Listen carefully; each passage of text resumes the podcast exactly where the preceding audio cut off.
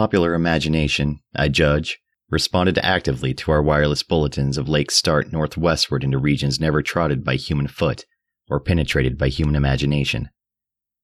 Though we did not mention his wild hopes of revolutionizing the entire sciences of biology and geology, his preliminary sledging and boring journey of January 11th through the 18th, with Pabodie and five others, marred by the loss of two dogs in an upset when crossing one of the great pressure bridges in the ice, had brought up more and more of the Archean slate, and even I was interested by the singular profusion of evident fossil markings in that unbelievably ancient stratum.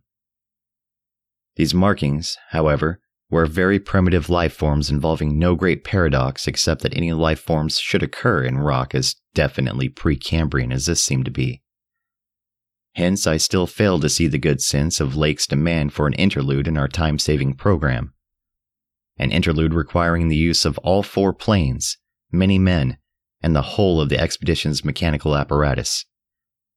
I did not, in the end, veto the plan, though I decided not to accompany the northwestward party despite Lake's plea for my geological advice. While they were gone, I would remain at the base with Pabodie and five men and work out final plans for the eastward shift. In preparation for this transfer, one of the planes had begun to move up a good gasoline supply from McMurdo Sound, but this could wait temporarily.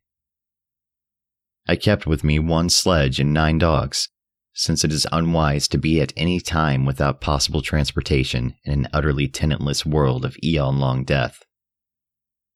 Lake's sub expedition into the unknown, as everyone will recall, sent out its own reports from the shortwave transmitters on the plains, these being simultaneously picked up by our apparatus at the southern base and by the Arkham at McMurdo Sound, whence they were relayed to the outside world on wavelengths up to 50 meters. The start was made January 22nd at 4 a.m., and the first wireless message we received came only two hours later, when Lake spoke of descending and starting a small scale ice melting in bore at a point some 300 miles away from us. Six hours after that, a second and very excited message told of the frantic, beaver like work whereby a shallow shaft had been sunk and blasted, culminating in the discovery of slate fragments with several markings, approximately like the one which had caused the original puzzlement. Three hours later, a brief bulletin announced the resumption of the flight in the teeth of a raw and piercing gale, and when I dispatched a message of protest against further hazards, Lake replied curtly that his new specimens made any hazard worth taking. I saw that his excitement had reached the point of mutiny, and that I could do nothing to check his headlong risk of the whole expedition's success. But it was appalling to think of his plunging deeper and deeper into that treacherous and sinister wide immensity of tempests and unfathomed mysteries, which stretched off for some 1,500 miles to the half unknown, half suspected coastline of Queen Mary and Knox lands. Then, in about an hour and a half more, came that doubly excited message from Lake's moving plane, which almost reversed my sentiments and made me wish I had accompanied the party. 10:05 p.m. On the wing. After snowstorm, have spied mountain range ahead higher than any hitherto seen. May equal Himalayas allowing for height of plateau. Probable latitude 76 degrees 15 minutes longitude 113 degrees, 10 minutes east. Reach as far as can see to right and left. Suspicion of two smoking cones. All peaks black and bare of snow. Gale blowing off them impedes navigation. After that, Pabodie, the men, and I hung breathlessly over the receiver. Thought of this titanic mountain rampart 700 miles away inflamed our deepest sense of adventure and we rejoiced that our expedition, if not ourselves personally, had been its discoverers. In half an hour, Lake called us again. Moulton's plane forced down on plateau and foothills, but nobody hurt and perhaps can repair. Shall transfer essentials to other three for return or further moves if necessary, but no more heavy plane travel needed just now. Mountains surpass anything in imagination. Am going up scouting in Carroll's plane with all weight out. You can't imagine anything like this. Highest peaks must go over 35,000 feet. Everest out of the running. Atwood to work out height with theodolite, while Carroll and I go up. Probably wrong about cones, for formations look stratified. Possibly Precambrian slate with other strata mixed in. Queer skyline effects, regular sections of cubes clinging to highest peaks. Whole thing marvelous in red glow light of low sun. Like land of mystery in a dream or gateway to forbidden world of untrodden wonder. Wish you were here to study. Though it was technically sleeping time, not one of us listeners thought for a moment of retiring. It must have been a good deal the same at McMurdo Sound, where the supply cache and the Arkham were also getting the messages. For Captain Douglas gave out a call congratulating everybody on the important find, and Sherman, the cache operator, seconded his sentiments. We were sorry, of course, about the damaged aeroplane, but hoped it could be easily mended. Then, at 11 p.m., came another call from Lake. Up with Carroll over highest foothills. Don't dare try really tall peaks in present weather, but shall later. Frightful work climbing, and hard going at this altitude, but worth it. Great range fairly solid, hence can't get any glimpses beyond. Main summits exceed Himalayas, and very queer. Range looks like Precambrian slate, with plain signs of many other upheaved strata. Was wrong about volcanism goes farther in either direction than we can see. Swept clear of snow above about 21,000 feet. Odd formations on slopes of highest mountains. Great low square blocks with exactly vertical sides and rectangular lines of low vertical ramparts, like the old Asian castles clinging to steep mountains in Roerich's paintings. Impressive from distance. Flew close to some, and Carroll thought they were formed of smaller separate pieces, but that is probably weathering. Most edges crumbled and rounded off as if exposed to storms and climate changes for millions of years. Parts, especially upper parts, seem to be of lighter colored rock than any visible strata on slopes proper, hence an evidently crystalline origin. Close flying shews many cave mouths, some unusually regular in outline, square or semicircular. You must come and investigate, think I saw ramparts squarely on top of one peak. Height seems about 30,000 to 35,000 feet. Am up 21,500 myself, and devilish gnawing cold. Wind whistles and pipes through passes and in and out of caves, but no flying danger so far. From then on, for another half hour, Lake kept up a running fire of comment and expressed his intention of climbing some of the peaks on foot. I replied that I would join him as soon as he could send a plane, and that Pabodie and I would work out the best gasoline plan, just where and how to concentrate our supplies in view of the expedition's altered character. Obviously, Lake's boring operations, as well as his aeroplane activities, would need a great deal delivered for the new base which was to be established at the foot of the mountains, and it was possible that the eastward flight might not be made after all this season. In connection with this business, I called Captain Douglas and asked him to get as much as possible out of the ships and up the barrier with a single dog team we had left there. A direct route across the unknown region between Lake and McMurdo Sound was what we really ought to establish. Lake called me later to say that he had decided to let the camp stay where Moulton's plane had been forced down and where repairs had already progressed somewhat. The ice sheet was very thin, with dark ground here and there visible, and he would sink some borings and blasts at that very point before making any sledge trips or climbing expeditions. He spoke of the ineffable majesty of the whole scene, and the queer state of his sensations at being in the lee of vast silent pinnacles whose ranks shot up like a wall reaching the sky at the world's rim. Atwood's theodolite observations had placed the height of the five tallest peaks at from 30,000 to 34,000 feet.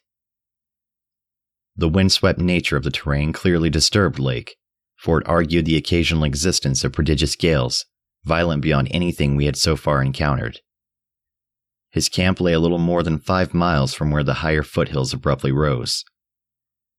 I could almost trace a note of subconscious alarm in his words, flashed across a glacial void of 700 miles, as he urged that we all hasten with the matter and get the strange new region disposed of as soon as possible.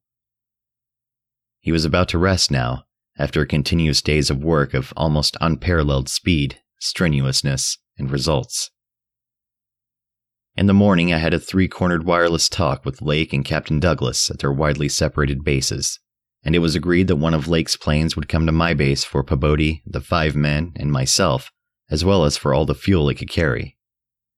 The rest of the fuel question, depending on our decision about an easterly trip, could wait for a few days, since Lake had enough for immediate camp heat and borings. Eventually, the old southern base ought to be restocked, but if we postponed the easterly trip, we would not use it till the next summer. And meanwhile, Lake must send a plane to explore a direct route between his new mountains and McMurdo Sound. Pabodie and I prepared to close our base for a short or long period, as the case might be. If we wintered in the Antarctic, we would probably fly straight from Lake's base to the Arkham without returning to the spot. Some of our conical tents had already been reinforced by blocks of hard snow, and now we decided to complete the job of making a permanent Eskimo village. Owing to a very liberal tent supply, Lake had with him all that his base would need even after our arrival. I wirelessed that Pabodie and I would be ready for the northwestward move after one day's work and one night's rest. Our labors, however, were not very steady after 4 p.m. For about that time, Lake began sending in the most extraordinary and exciting messages. His working day had started unpropitiously, since an aeroplane survey of the nearly exposed rock surfaces showed an entire absence of those Archean and primordial strata for which he was looking, and which formed so great a part of the colossal peaks that loomed up at a tantalizing distance from the camp. Most of the rocks glimpsed were apparently Jurassic and Comanchean sandstones, and Permian and Triassic schists, with now and then a glossy black outcropping suggesting a hard and slaty coal. This rather discouraged Lake, whose plans all hinged on unearthing specimens more than 500 million years older. It was clear to him that in order to recover the Archean slate vein in which he had found the odd markings, he would have to make a long sledge trip from those foothills to the steep slopes of the gigantic mountains themselves. He had resolved, nevertheless, to do some local boring as part of the expedition's general program, hence set up the drill and put five men to work with it, while the rest finished settling the camp and repairing the damaged aeroplane. The softest visible rock, a sandstone about a quarter of a mile from the camp, had been chosen for the first sampling, and the drill made excellent progress without much supplementary blasting. It was about three hours afterward, following the first really heavy blast of the operation, that the shouting of the drill crew was heard, and that young Gedney, the acting foreman, rushed into the camp with the startling news. They had struck a cave. Early in the boring, the sandstone had given place to a vein of Comanchean limestone, full of minute fossil cephalopods, corals, echini, and spirifera, and with occasional suggestions of siliceous sponges and marine vertebrate bones, the latter probably of teleosts, sharks, and ganoids. This in itself was important enough, as affording the first vertebrate fossils the expedition had yet secured but when shortly afterward the drill head dropped through the stratum into apparent vacancy, a wholly new and doubly intense wave of excitement spread among the excavators. A good sized blast had laid open the subterranean secret, and now, through a jagged aperture perhaps five feet across and three feet thick, there yawned before the avid searchers a section of shallow limestone hollowing worn more than 50 million years ago by the trickling groundwaters of a bygone tropic world. The hollowed layer was not more than seven or eight feet deep, but extended off indefinitely in all directions and had a fresh, slightly moving air, which suggested its membership in an extensive subterranean system.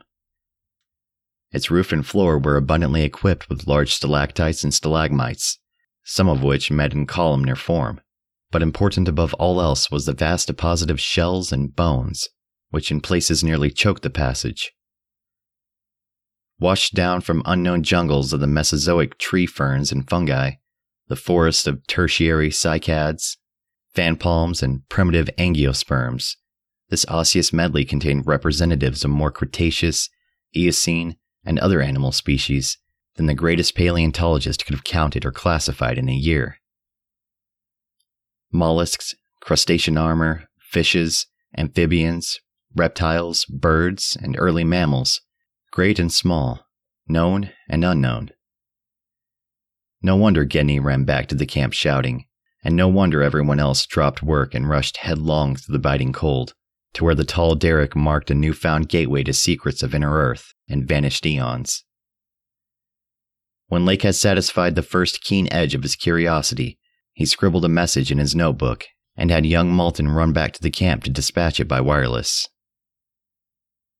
This was my first word of the discovery, and it told of the identification of early shells, bones of ganoids and placoderms, remnants of labyrinthodonts and thecodonts, great mosasaur skull fragments, dinosaur vertebrae and armor plates, pterodactyl teeth and wing bones, Archaeopteryx debris, Miocene shark's teeth, primitive bird skulls, and skulls, vertebrae, and other bones of archaic mammals such as Paleotheres, Xiphodons, Dinocerases, Eohippi, Oreodons, and Titanotheres.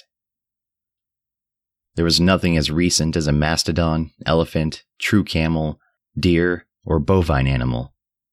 Hence, Lake concluded that the last deposits had occurred during the Oligocene age, and that the hollowed stratum had lain in its present dried, dead, and inaccessible state for at least 30 million years. On the other hand, the prevalence of early life forms was singular in the highest degree. Though the limestone formation was, on the evidence of such typical embedded fossils as ventriculites, positively and unmistakably Comanchian and not a particle earlier, the free fragments in the hollow space included a surprising proportion of organisms hitherto considered as peculiar to far older periods. Even rudimentary fishes, mollusks, and corals as remote as the Silurian or Ordovician.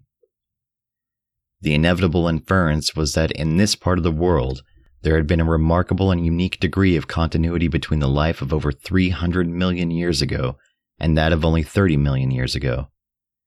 How far this continuity had extended beyond the Oligocene age when the cavern was closed was, of course, past all speculation. In any event, the coming of the frightful ice age in the Pleistocene some 500,000 years ago, a mere yesterday as compared with the age of this cavity, must have put an end to any of the primal forms which had locally managed to outlive their common terms. Lake was not content to let his first message stand but had another bulletin written and dispatched across the snow to the camp before Moulton could get back. After that, Moulton stayed at the wireless in one of the planes, transmitting to me and to the Arkham for relaying to the outside world the frequent postscripts which Lake sent him by succession of messengers. Those who follow the newspapers will remember the excitement created among men of science by that afternoon's reports, reports which have finally led, after all these years, to the organization of that very Starkweather Moore expedition which I am so anxious to dissuade from its purposes. I had better give the messages literally as Lake sent them, and as our base operator McTighe translated them from his pencil shorthand. Fowler makes discovery of highest importance in sandstone and limestone fragments from blasts. Several distinct triangular striated prints, like those in the Archean slate, proving the source survived from over 600 million years ago to Comanchian times, without much more than moderate morphological changes and decrease in average size. Comanchian prints apparently more primitive or decadent, if anything, than older ones. Emphasize importance of discovery in press. Will mean to biology what Einstein has meant to mathematics and physics. Joins up with my previous work and amplifies conclusions appears to indicate, as I suspected, that Earth has seen whole cycle or cycles of organic life before known one that begins with Archaeozoic cells. Was evolved and specialized not later than thousand million years ago, when planet was young and recently uninhabitable for any life forms or normal protoplasmic structure. Question arises when, where, and how development took place. Later, examining certain skeletal fragments of large land and marine saurians and primitive mammals, find singular local wounds or injuries to bony structure, not attributable to any known predatory or carnivorous animal of any period. Of two sorts straight, penetrant bores, and apparently hacking incisions. One or two cases of cleanly severed bone. Not many specimens affected. Am sending to camp for electric torches. will extend search area underground by hacking away stalactites. Still later, have found peculiar soapstone fragment about 6 inches across and an inch and a half thick, wholly unlike any visible local formation. Greenish, but no evidence to place its period. Has curious smoothness and regularity. Shaped like five-pointed star with tips broken off, and signs of other cleavage at inward angles in its center of surface. Small smooth depression in center of unbroken surface arouses much curiosity as to source and weathering. Probably some freak of water action. Carroll, with magnifier, thinks he can make out additional markings of geologic significance. Groups of tiny dots in regular patterns. Dogs growing uneasy as we work and seem to hate this soapstone. Must see if it has any peculiar odor. We'll report again when Mills gets back with light and we start on the underground area. 10:15 p.m.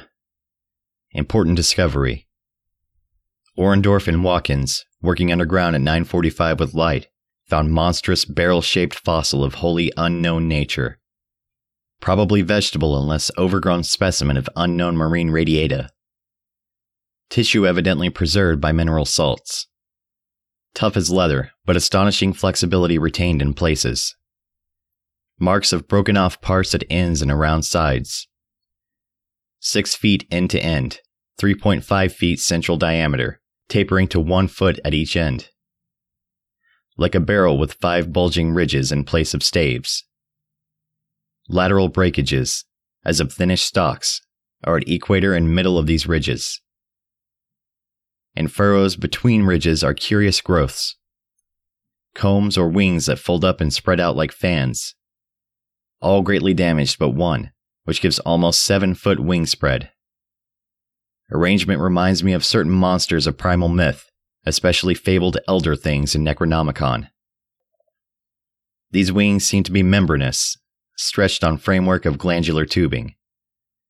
Apparent minute orifices in frame tubing at wingtips.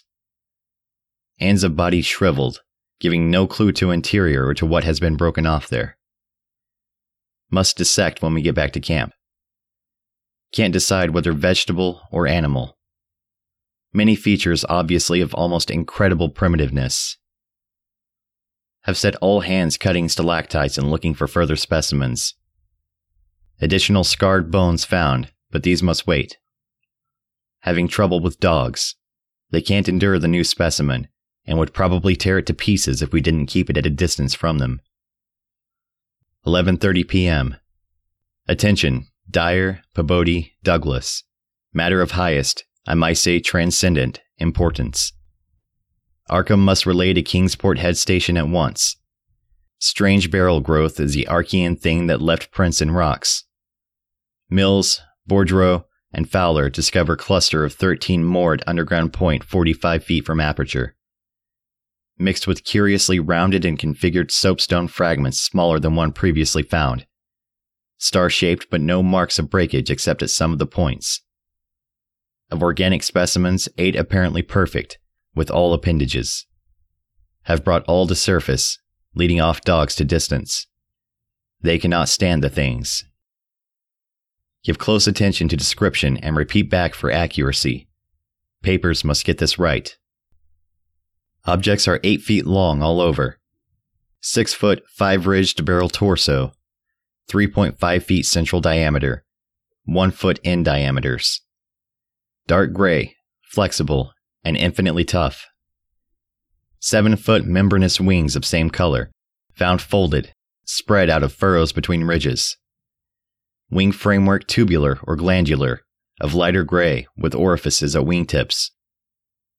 Spread wings have serrated edge, Around equator, one at central apex of each of the five vertical, stave like ridges, are five systems of light gray flexible arms or tentacles, found tightly folded to torso, but expansible to maximum length of over three feet. Like arms of primitive crinoid. Single stalks 3 inches diameter branch after 6 inches into 5 substalks, each of which branches after 8 inches into 5 small, tapering tentacles or tendrils giving each stalk a total of 25 tentacles. At top of torso, blunt bulbous neck of lighter gray with gill like suggestions, holds yellowish, five pointed starfish shaped apparent head, covered with 3 inch wiry cilia of various prismatic colors. Head thick and puffy, about 2 feet to point, with 3 inch flexible yellowish tubes projecting from each point. Slit in exact center of top, probably breathing apparatus. At end of each tube is spherical expansion, where yellowish membrane rolls back on handling to reveal glassy, red irised globe, evidently an eye. Five slightly longer reddish tubes start from inner angles of starfish shaped head and end in sac like swellings of same color, which upon pressure open to bell shaped orifices two inches maximum diameter and lined with sharp white tooth like projections. Probable mouths. All these tubes, cilia, and points of starfish head found folded tightly down. Tubes and points clinging to bulbous neck and torso. Flexibility surprising despite vast toughness. At bottom of torso, rough but dissimilarly functioning counterparts of head arrangements exist. Bulbous light gray pseudoneck, without gill suggestions, holds a greenish five pointed starfish arrangement. Tough, muscular arms 4 feet long and tapering from 7 inches diameter at base to about 2.5 at point. To each point is attached small end of a greenish, five veined membranous triangle, 8 inches long and 6 wide at farther end. This is the paddle, fin, or pseudofoot which has made prints in rocks from a thousand million to 50 or 60 million years old.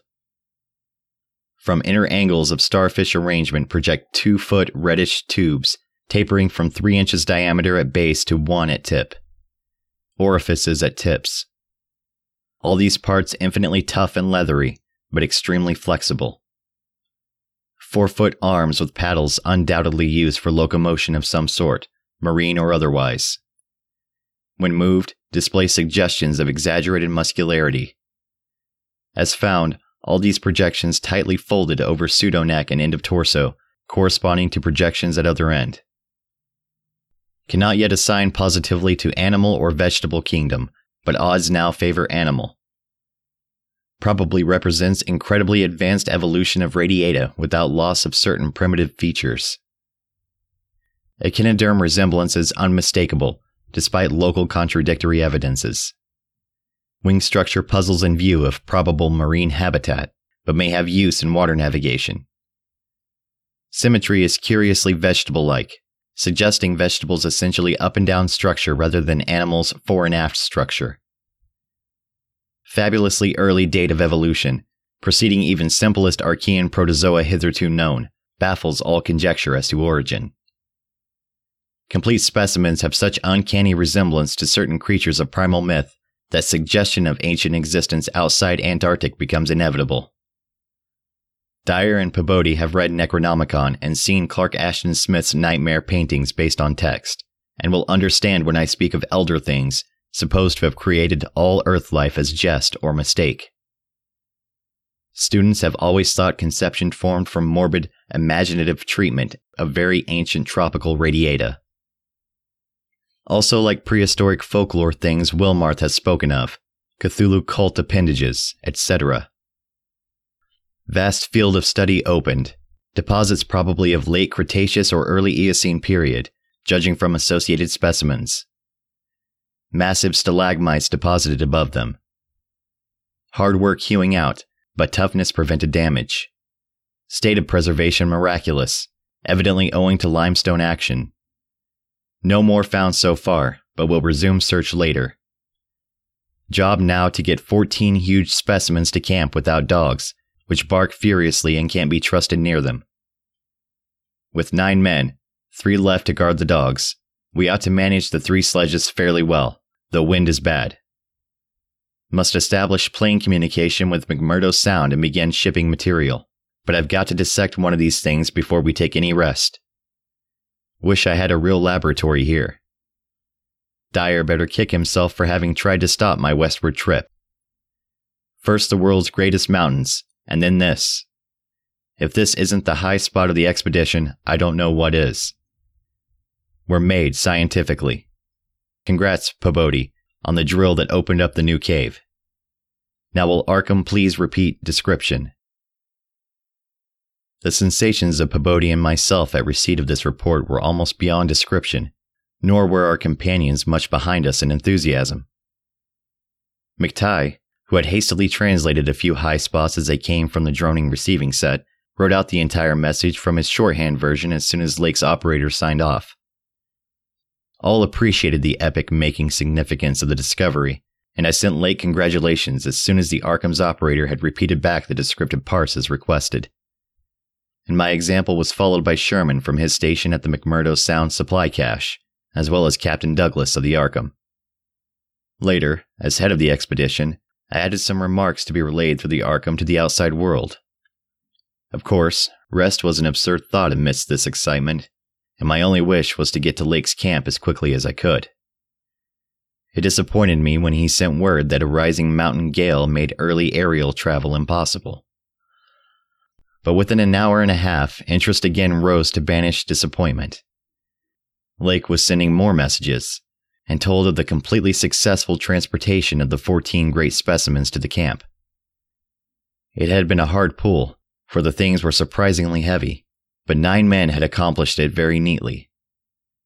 Now some of the party were hurriedly building a snow corral at a safe distance from the camp, to which the dogs could be brought for convenience in feeding. The specimens were laid out on the hard snow near the camp, save for one on which Lake was making crude attempts at dissection. This dissection seemed to be a greater risk than had been expected, for despite the heat of a gasoline stove in the newly raised laboratory tent, the deceptively flexible tissue of the chosen specimen, a powerful and intact one, lost nothing of their more than leathery toughness. Lake was puzzled as to how he might make the requisite incisions without violence destructive enough to upset all the structural niceties he was looking for. He had, it is true, seven more perfect specimens. But these were too few to use up recklessly, unless the cave might later yield an unlimited supply. Accordingly, he removed the specimen and dragged in one which, though having remnants of the starfish arrangements at both ends, was badly crushed and partly disrupted along one of the great torso furrows. Results, quickly reported over the wireless, were baffling and provocative indeed. Nothing like delicacy or accuracy was possible with instruments hardly able to cut the anomalous tissue, but the little that was achieved left us all awed and bewildered.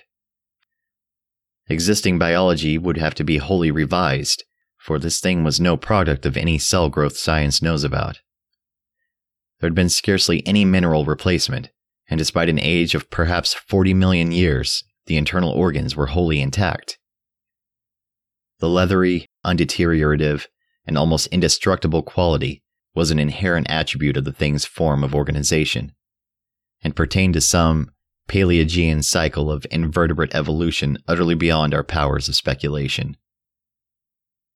At first, all the lake found was dry, but as the heated tent produced its thawing effect, organic moisture of pungent and offensive odor was encountered toward the thing's uninjured side. It was not blood, but a thick, dark green fluid, apparently answering the same purpose. By the time Lake reached this stage, all 37 dogs had been brought to the still uncompleted corral near the camp. And even at that distance, set up a savage barking and show of restlessness at the acrid, diffusive smell. Far from helping to place the strange entity, this provisional dissection merely deepened its mystery. All guesses about its external members had been correct, and on the evidence of these, one could hardly hesitate to call the thing animal but internal inspection brought up so many vegetable evidences that Lake was left hopelessly at sea. It had digestion and circulation, and eliminated waste matter through the reddish tubes of its starfish shaped base. Cursorily, one would say that its respiratory apparatus handled oxygen rather than carbon dioxide, and there were odd evidences of air storage chambers and methods of shifting respiration from the external orifice to at least two other fully developed breathing systems gills, and pores. Clearly, it was amphibian and had probably adapted to long airless hibernation periods as well. Vocal organs seemed present in connection with the main respiratory system, but they presented anomalies beyond immediate solution. Articulate speech, in the sense of syllable utterance, seemed barely conceivable. But musical piping notes covering a wide range were highly probable. The muscular system was almost preternaturally developed. The nervous system was so complex and highly developed as to leave Lake aghast. Though excessively primitive and archaic in some respects, the thing had a set of ganglial centers and connectives arguing the very extremes of specialized development. Its five lobed brain was surprisingly advanced, and there were signs of a sensory equipment, served in part through the wiry cilia of the head, involving factors alien to any other terrestrial organism. Probably it had more than five senses, so that its habits could not be predicted from any existing analogy.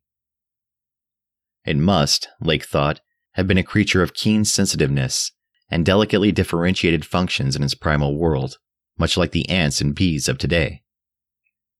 It reproduced like the vegetable cryptogams, especially the pteridophytes, having spore cases at the tips of the wings and evidently developing from a thallus or prothallus. But to give it a name at this stage was mere folly. It looked like a radiate, but was clearly something more. It was partly vegetable, but had three fourths of the essentials of animal structure. That it was marine in origin, its symmetrical contour and certain other attributes clearly indicated, yet one cannot be exact as to the limit of its later adaptations. The wings, after all, held a persistent suggestion of the aerial. How it could have undergone its tremendously complex evolution on a newborn Earth in time to leave prints on Archean rocks was so far beyond conception as to make Lake whimsically recall the primal myths about great old ones who filtered down from the stars and concocted Earth life as a joke or mistake, and the wild tales of cosmic hill things from outside told by a folklorist colleague in Miskatonic's English department. Naturally, he considered the possibility of the Precambrian prints as having been made by a less evolved ancestor of the present specimens, but quickly rejected this too facile theory upon considering the advanced structural qualities of the older fossils. If anything, the later contours shewed decadence rather than higher evolution. The size of the pseudofeet had decreased, and the whole morphology seemed coarsened and simplified. Moreover, the nerves and organs just examined held singular suggestions of retrogression from forms still more complex. Atrophied and vestigial parts were surprisingly prevalent. Altogether, little could be said to have been solved, and Lake fell back on mythology for a provisional name, jocosely dubbing his finds the Elder Ones. At about 2:30 a.m., having decided to postpone further work and get a little rest, he covered the dissected organism with a tarpaulin, emerged from the laboratory tent, and studied the intact specimens with renewed interest. The ceaseless Antarctic sun had begun to limber up their tissues a trifle, so that the head points and tubes of two or three showed signs of unfolding. But Lake did not believe there was any danger of immediate decomposition in the almost sub zero air. He did, however, move all the undissected specimens closer together and throw a spare tent over them in order to keep off the direct solar rays. That would also help to keep their scent away from the dogs, whose hostile unrest was really becoming a problem, even at their substantial distance and behind the higher and higher snow walls which an increased quota of men were hastening to raise around their quarters. He had to weigh down the corners of the tent cloth with heavy blocks of snow to hold it in place amidst the rising gale, for the Titan mountains seemed about to deliver some gravely severe blasts. Early apprehensions about sudden Antarctic wind were arrived, and under Atwood's supervision, precautions were taken to bank the tents, new dog corral, and crude aeroplane shelters with snow on the mountainward side. These latter shelters, begun with hard snow blocks during odd moments, were by no means as high as they should have been, and Lake finally detached all hands from other tasks to work on them. It was after four when Lake at last prepared to sign off, and advised us all to share the rest period his outfit would take when the shelter walls were a little higher. He held some friendly chat with Pabodie over the ether, and repeated his praise of the really marvelous drills that had helped him make his discovery. Atwood also sent greetings and praises. I gave Lake a warm word of congratulation, owning up that he was right about the Western trip. And we all agreed to get in touch by wireless at 10 in the morning. If the gale was over then, Lake would send a plane for the party at my base. Just before retiring, I dispatched a final message to the Arkham with instructions about toning down the day's news for the outside world, since the full details seem radical enough to rouse a wave of incredulity until further substantiated.